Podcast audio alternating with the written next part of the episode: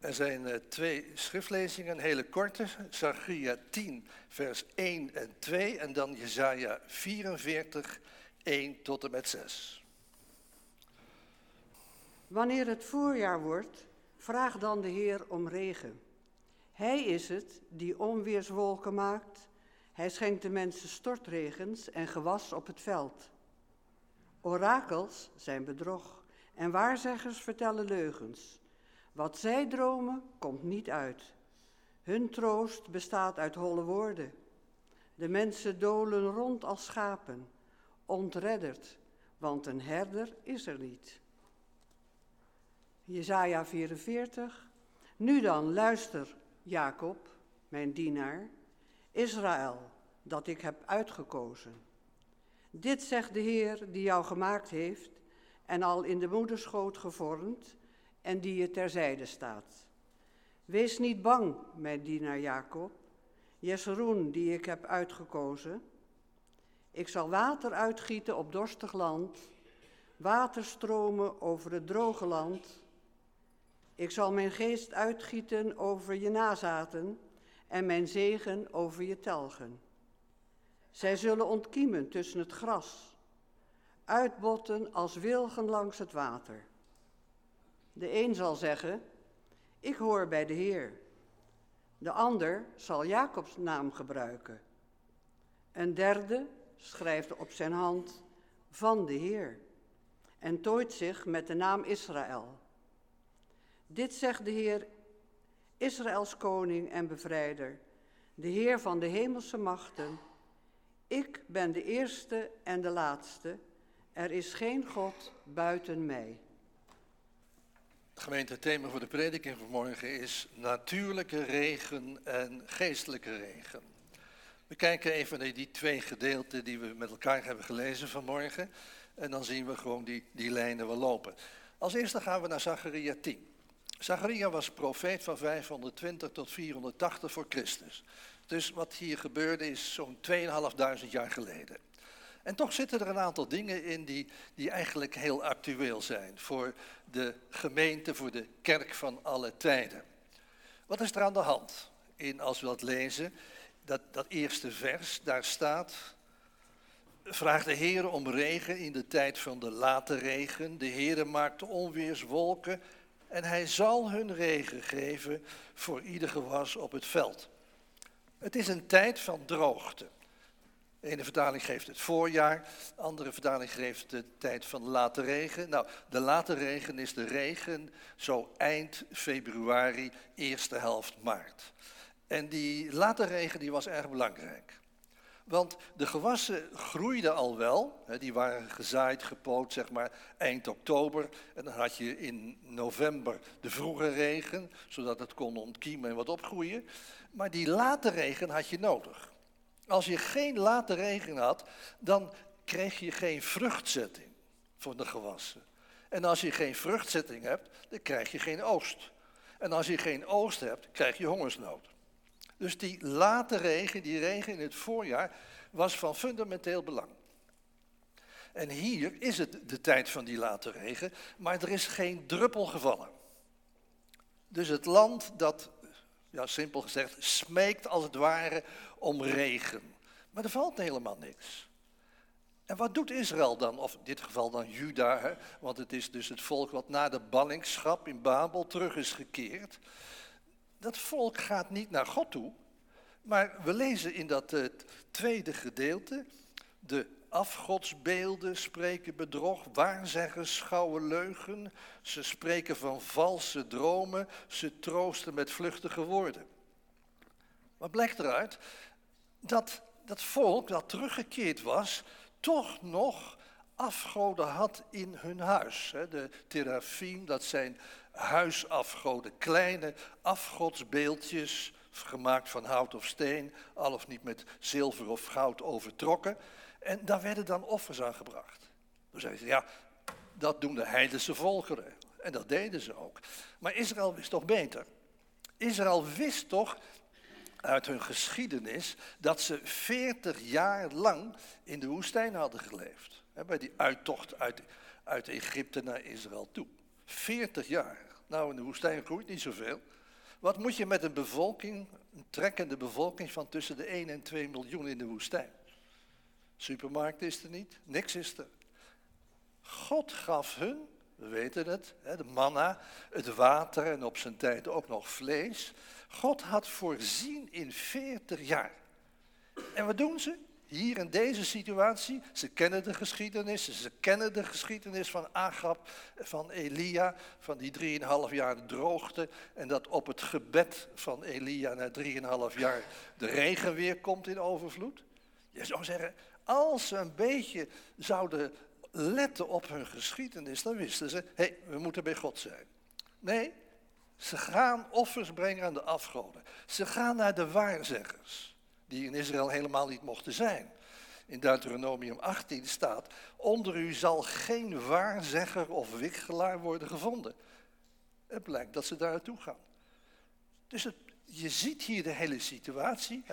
We zouden zeggen vanwege het gebrek aan, aan neerslag, paniek in de tent. Maar ze gaan wel naar de verkeerde adressen toe. Ze gaan niet naar God toe. Ze weten van God dat Hij de schepper is van hemel en aarde. Dat Hij sprak en dat het gebeurde. En dat Hij de Allerhoogste is en dat Hij de Almachtige is. Desondanks naar de afgoden, naar de waarzeggers. Zou je zeggen, nou, nou dan zegt de Heere God, zoek het zelf maar uit met zo'n stelletje ongeregeld, daar kan ik niet mee werken. Zo zouden wij vaak denken. Maar wat zien we hier tot onze grote verbazing? Dat God zegt, hè, daar begint het mee. Vraag de Heer om regen in de tijd van de late regen. En dan staat er ook nog, en hij zal hun regen geven voor ieder gewas op het veld. Ja, maar ze zochten het bij die afgoden en bij de waarzeggers. Dat was fout. Desondanks, zegt God, ga het mij vragen en dan zal ik je het nog geven ook. Dan zeg je, God is heel anders dan wij. Wij hadden hier gezegd, wegwezen. God zegt, je mag terugkomen. Je mag mij vragen en dan zal ik het nog geven ook.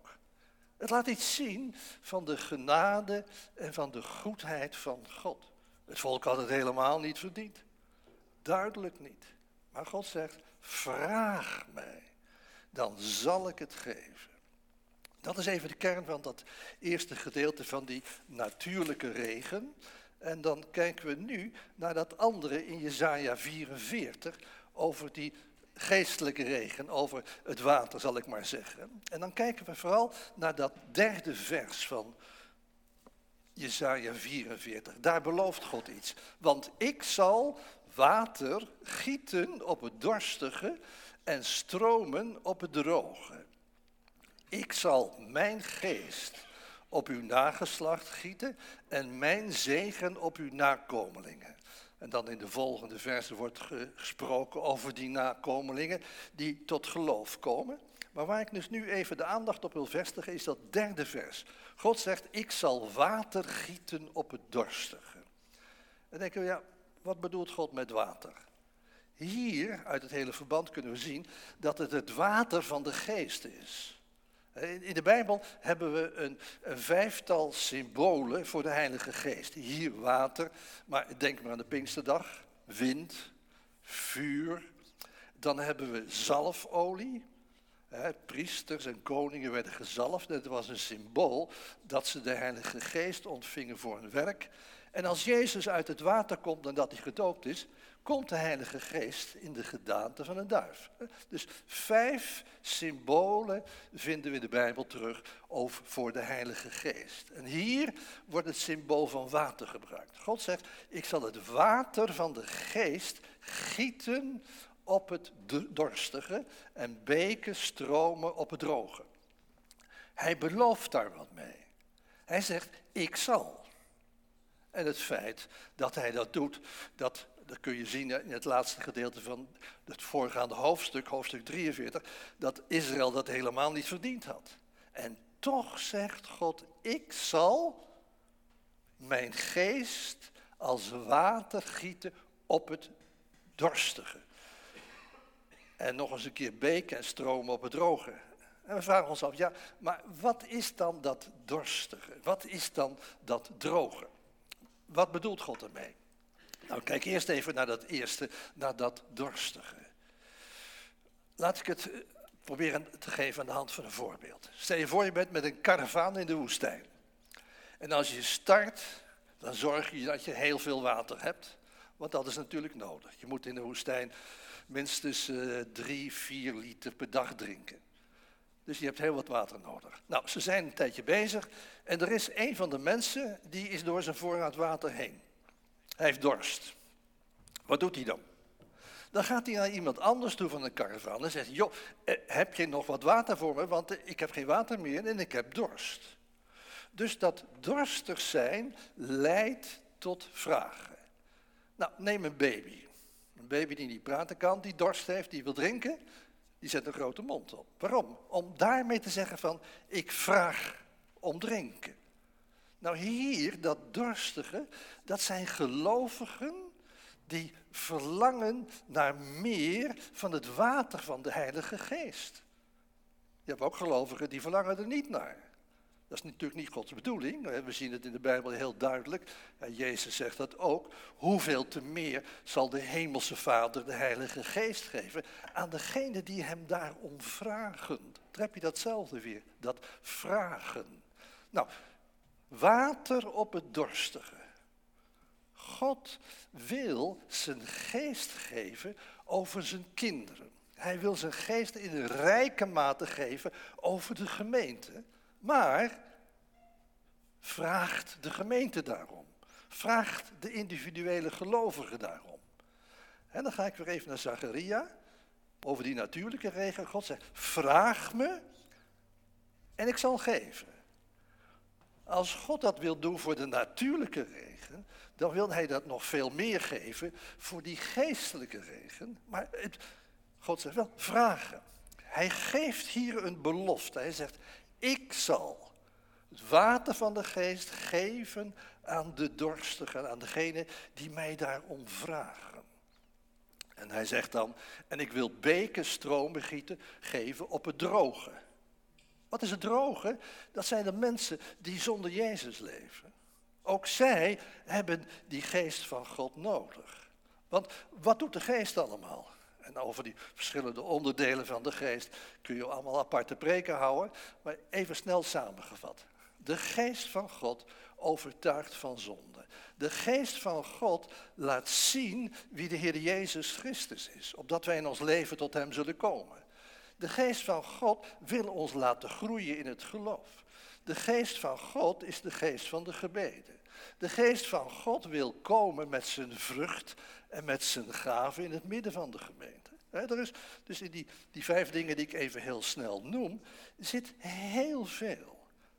En zo wil de geest van God werken, ook vandaag aan de dag in het midden van de gemeente. Maar, mag ik het simpel zeggen, het komt je niet aanwaaien. Het gaat niet vanzelf. Het is niet met een druk op de knop. Nee, op die manier werkt het niet. Het is, dan ga ik weer terug eventjes naar Zachariah 14. Vraag mij en ik zal geven. Als je niet vraagt, dan krijg je niet. Niet omdat God het niet wil geven, maar omdat je er niet de moeite waard vindt om erom te vragen. Dat is het punt. En vaak zien wij deze dingen niet zoals God ons dat wil laten zien vanuit zijn woord, met dat ik zal. Want als God zegt ik zal, hij is de Almachtige, dan wil hij dat ook doen en dan zal hij dat ook doen op zijn tijd, op zijn wijze, maar hij houdt zich aan zijn woord. En hier in dat vers 3 van hoofdstuk 44 geeft God ons een heerlijke belofte. Hij wil werken in het midden van de gemeente. Heel duidelijk. En vanuit de gemeente wil die werken de wereld in. Want God heeft niet alleen maar uh, ons als individu op het oog. Natuurlijk, het begint bij onszelf, als individu en als persoon. Maar daarmee zijn we niet klaar. God wil vanuit die individuen naar de gezinnen toe, naar de families toe, naar de gemeente toe en van daaruit ook de wereld in. Hoe weet ik dat? Nou, het woord van God zegt dat. Als je kijkt naar het laatste gedeelte van Psalm 67, daar staat, opdat de volken u zullen loven. God, die psalm zegt niet, opdat individuele mensen u zullen loven, dat natuurlijk ook. Maar we zien hier opdat de volken. God heeft, als hij begint met de individuen, de gemeente op het oog en van daaruit ook de volken. Weer zo'n lijn die we eigenlijk eh, zo weinig zien. Maar het is wel een lijn die God hier geeft. Dat ik zal van hem is als het ware een bemoediging. Dat hij zegt, vraag me er maar om. En dan staat er nog wat. Ik zal mijn geest uitgieten op uw nakroost en mijn zegen over uw nakomelingen. Weer zien we, God wil werken in de lijn van de generaties. Dat gaat ook niet vanzelf. Hij geeft beloften en het is zijn bedoeling dat we die beloften van hem in ons gebedsleven voortdurend bij hem brengen. Ik zwerf door heel Nederland en ik kom overal en dan hoor je zo wel eens een keertje wat. En dan hoor je soms van uh, ja, gelovige ouders. En je hebt eerst een algemeen babbeltje en op een gegeven moment gaat het wat dieper. Ja, uh, een van onze kinderen die, uh, ja, die heeft eigenlijk God verlaten en die is, heeft, is andere wegen gegaan. Of een of twee van onze kleinkinderen die doen nergens meer aan. Heel vaak hoor je dat dan. Dan denk je, ja, je voelt op een gegeven moment de pijn en het verdriet van deze mensen, gelovige mensen.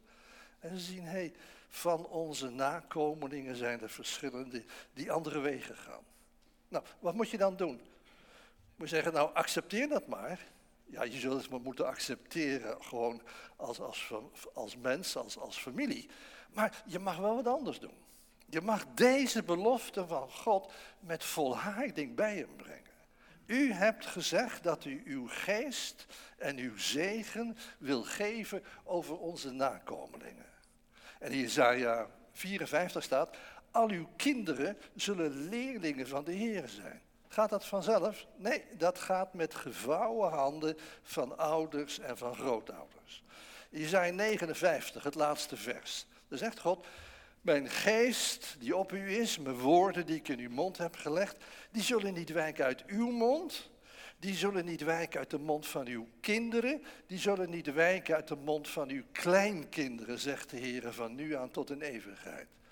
Dus voor die ouders en grootouders, die, die als het ware met verdriet en pijn in hun hart dat zien gebeuren, zegt God, kijk eens, ik geef je een handvat. Ik geef je een handvat vanuit mijn woord. En zo mag je bidden voor je kinderen en je kleinkinderen. Voor degenen die God kennen en voor degenen die God niet kennen. Dat is een heel wezenlijk punt. En ja, dat vertel ik ook wel eens aan de mensen. Je kent dat, dat verhaal misschien wel van, van Augustinus en moeder Monica. Moeder Monica die bad voor haar zoon Augustinus. Die leefde midden in de wereld, die deed nergens aan. God en de Bijbel en Jezus, allemaal mooi. Ik doe wat ik wil. Maar moeder Monica volhardde in het gebed voor haar zoon, die midden in de wereld leefde. En wat gebeurt er na verloop van jaren? God gaat de gebeden verhoren van moeder Monica. En Augustinus komt tot geloof en wordt later een van de grootste kerkelijke leiders in de oud-christelijke gemeente. Nou ga ik even menselijk praten. Wat zou er nou gebeurd zijn als moeder Monica niet had gebeden en niet had volhard in de gebeden? Kijk, God kan alles, dat weten we ook wel. Dat is de kant van God. Maar ik heb het nou niet over die kant van God, ik heb het over de kant van ons mensen. Moeder Monica bad. En ze ging door, ook al zag ze niets. En ik mag u zeggen, onze oudste zoon is inmiddels de vijftig gepasseerd. Ja, je wordt een dagje ouder.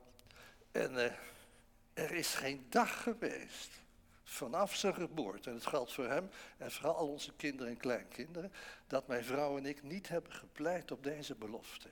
Ik zal mijn geest en mijn zegen geven over uw nakomelingen. Betekent dat ze allemaal het goede spoor gaan?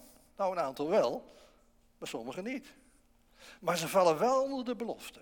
God zegt niet, ik zal mijn geest en mijn zegen geven over de helft van je nakomelingen. Nee, je nakomelingen. 100 procent. Maar het betekent wel dat wij als gelovige ouders en grootouders een taak hebben. En dat is een heel wezenlijk wat we ook vaak te weinig zien. Maar de correctie komt vanuit het woord van God. God zegt, ik zal. Vind je de moeite waard om er blijvend op te vragen totdat het gebeurt? Ik zal water gieten op het dorstigen. Ik zal mijn geest gieten op het droge. Ik zal mijn geest mijn zegen geven over je nakomelingen. Dan denk je, God kent onze situatie. Jezaja die was profeet van 740 tot 700 voor Christus. Dus het is al heel lang geleden. 2700 jaar minimaal. En toch zijn die beloften actueel. In de eerste plaats natuurlijk voor Israël, want daar gaat het over. Maar in de tweede plaats ook voor de nieuwtestamentische gemeente. God belooft heel veel dingen. En hij zegt eigenlijk, vind je het de moeite waard om dat iedere keer opnieuw, mijn belofte bij mij te brengen? Daar staat in Jezaja 62 iets waar je ook zo overheen leest, maar dat, dat is een hele aparte uitspraak. Ik zal even kijken of ik hem heel snel kan vinden. Jezaja 62.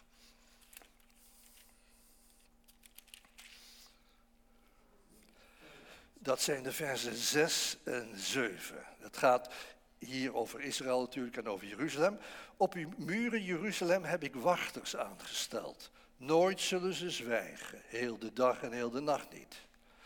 U die het volk aan de Here doet denken, gun u geen rust. Ja, geef hem geen rust, totdat hij Jeruzalem grondvest en stelt tot een lof op aarde. Dus wat, wat geeft Jezaja hier door? Hij zegt, kijk nou eens goed wat hier staat. Geef God geen rust. Met andere woorden, herinner hem voortdurend aan zijn woord en aan zijn belofte. En gun jezelf geen rust. Is dat een beetje paniekerig? Nee, helemaal niet. Dat betekent, laat het een vaste plaats hebben in je dagelijkse gebeden. Vraag God voor het welzijn van je kinderen en je kleinkinderen. Gun jou, geen rust en gun God geen rust. Dus volhard in het vragen hierom. En wij denken, we zijn vaak passief. We zeggen, nou ja, het zal wel waar zijn. We lezen het, we vinden het mooi. En ja, morgen is maandag. En dan hebben we een heleboel andere dingen aan ons hoofd. En we zijn het hier kwijt. Ja, dat is nou net niet Gods bedoeling. Gods bedoeling is van dat ik zal, vraag mij en ik zal geven. dus wat hier naar voren komt is, is heel bemoedigend. En het mooie is, de geest van God is uitgestort op de Pinksterdag. Dat is een, een heilsfeit. Dat heilsfeit hoeft niet herhaald te worden. Maar wel is weer nodig iedere generatie een nieuwe doorwaaiing van de geest van God. En dat gaat ook niet vanzelf. Dat is altijd weer dat God mensen inschakelt. Die met zijn woord met zijn belofte, met volharding naar hem toe gaan. Hier zie ik dus dat vers 3 met deze drie belangrijke dingen. De geest van God op het droge, de geest van God op het dorstige, de geest van God over de opgroeiende generatie. En God zegt dus, ik zal. Een heel wezenlijk punt. Als God dingen belooft, dan doet hij dat. Soms gebeurt dat vrij snel, dat is mooi. Maar soms duurt het ook heel lang. Bekende voorbeeld is de Abraham. Als Abraham 75 jaar is, zegt God, je krijgt een zoon uit Sarah. Nou, wanneer is uh, Isaac geboren? Toen Abraham 100 jaar was. Dus 75 komt de belofte, na 25 jaar de vervulling van de belofte. En wat lezen we in de Bijbel? In Romeinen 4. Abraham heeft niet getwijfeld aan de belofte van God. Hij heeft tegen hoop, op hoop geloofd dat hij een vader zou worden van vele volkeren. Een getuigenis wat er staat. Hè? Tegen hoop op hoop. Tegen hoop als hij keek op de natuurlijke omstandigheden. is duidelijk, dat stemmetje van de duivel was er ook. Abraham, man, wees nou een beetje nuchter. Je hebt toch gezond verstand. Hoe oud ben je? 75, 80, 90? Je denkt toch zeker niet dat het gebeurt. Je bent veel te oud en Sarah ook. God heeft het wel gezegd, maar man, gebruik je verstand, want het gebeurt niet. Dat is dat menselijke. Kijken alleen op de natuurlijke omstandigheden. Op hoop als ik kijk naar God.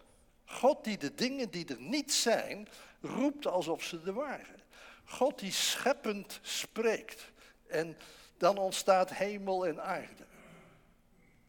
Wij beseffen vaak zo weinig van die almacht van God. Abraham vertrouwde op God. Is het niet beproefd? Ja, zeker. Maar in die 25 jaar heeft hij volhard om met God te spreken over wat God had beloofd toen hij 75 was. U hebt toch gezegd.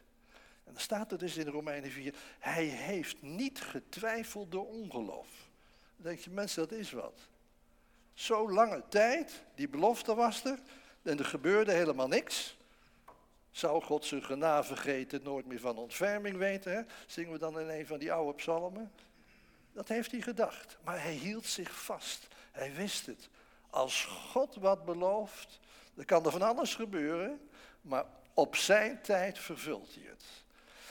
In het Nieuwe Testament lezen we in de Hebreeënbrief in hoofdstuk 6 dat de beloften van God worden verkregen door twee dingen.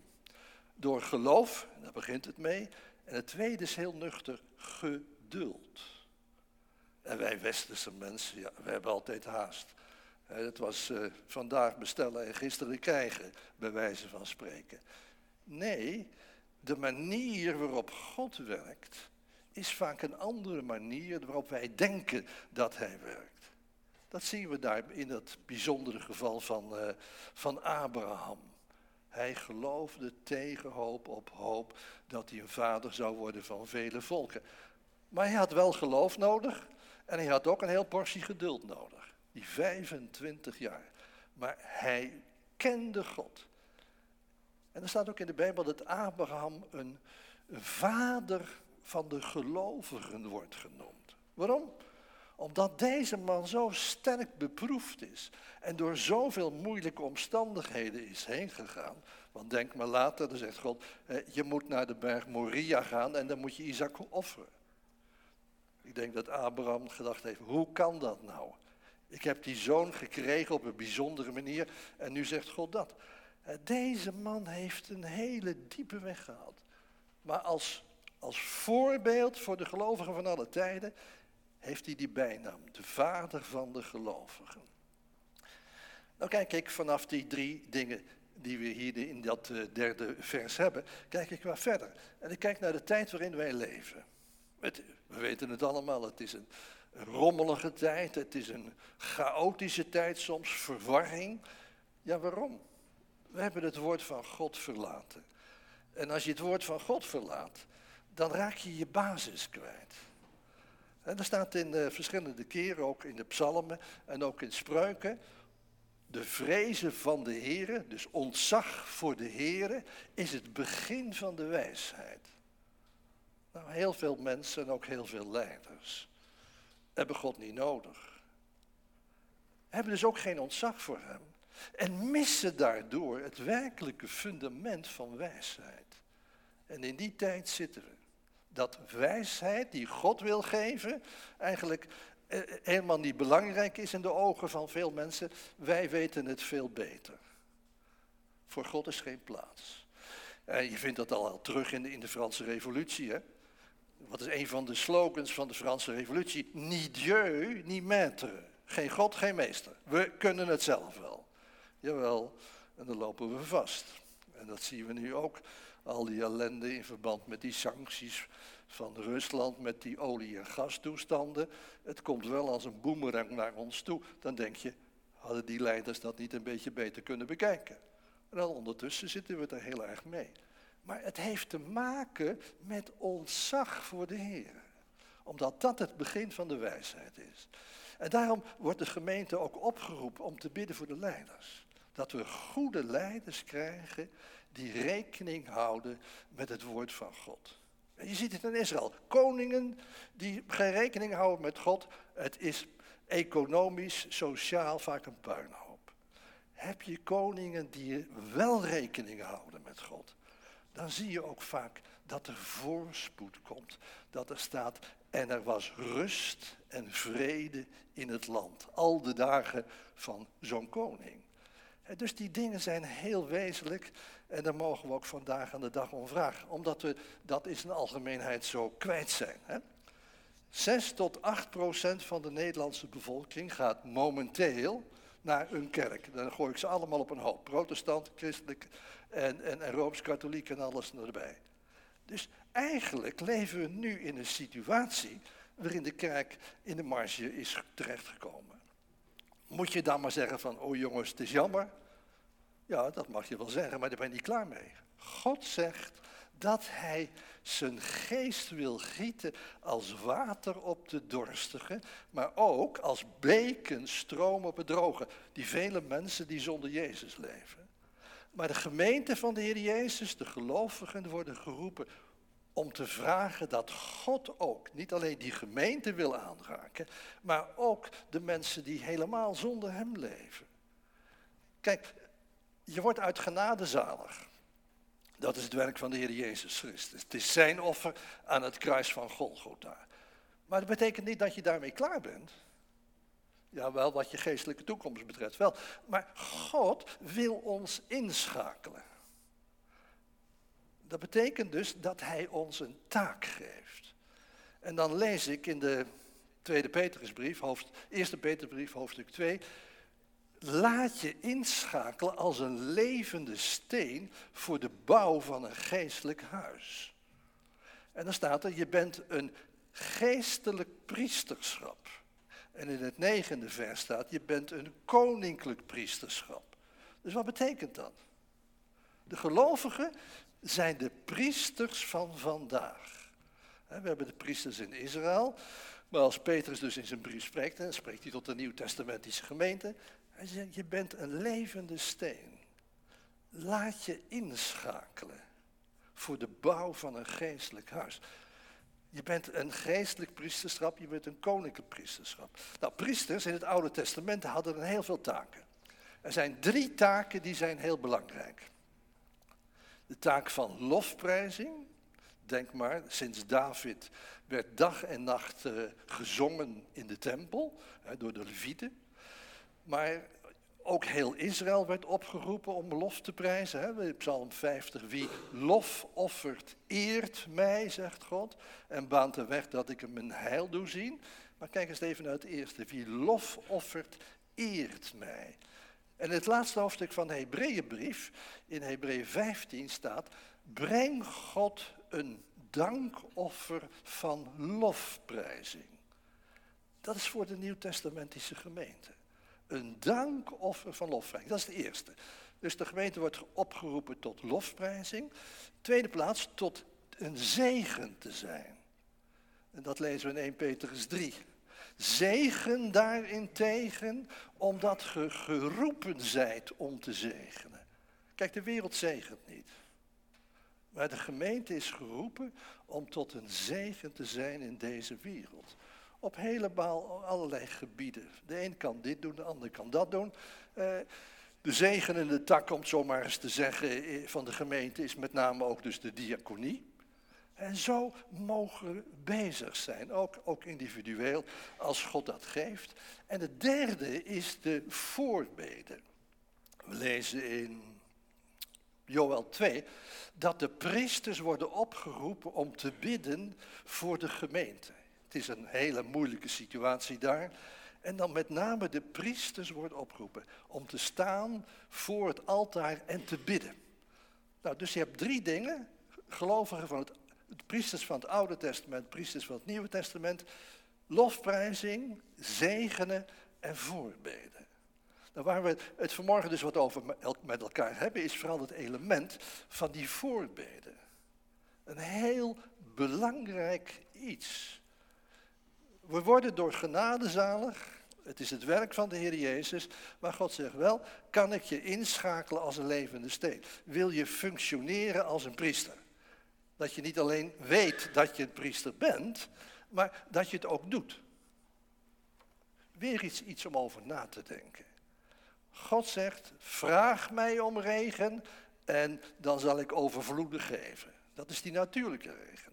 God geeft hier een belofte en dan zegt hij, ik zal.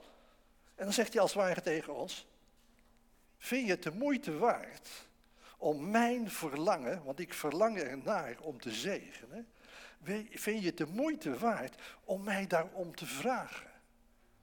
Een heel belangrijk punt. Uh, Petrus heeft het ook over hoorders zijn van het woord en daders zijn.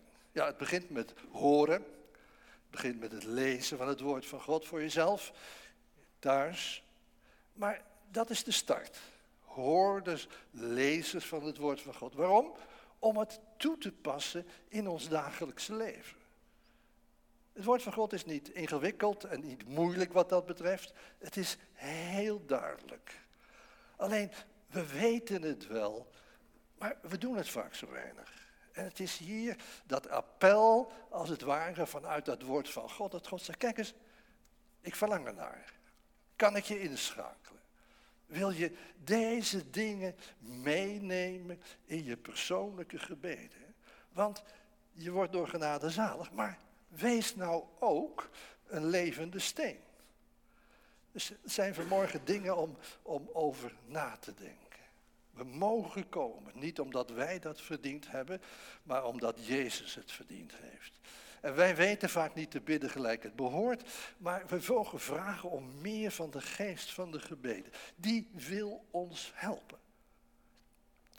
Dus die oproep is er. En het is eigenlijk een, een taak die naar ons toe komt.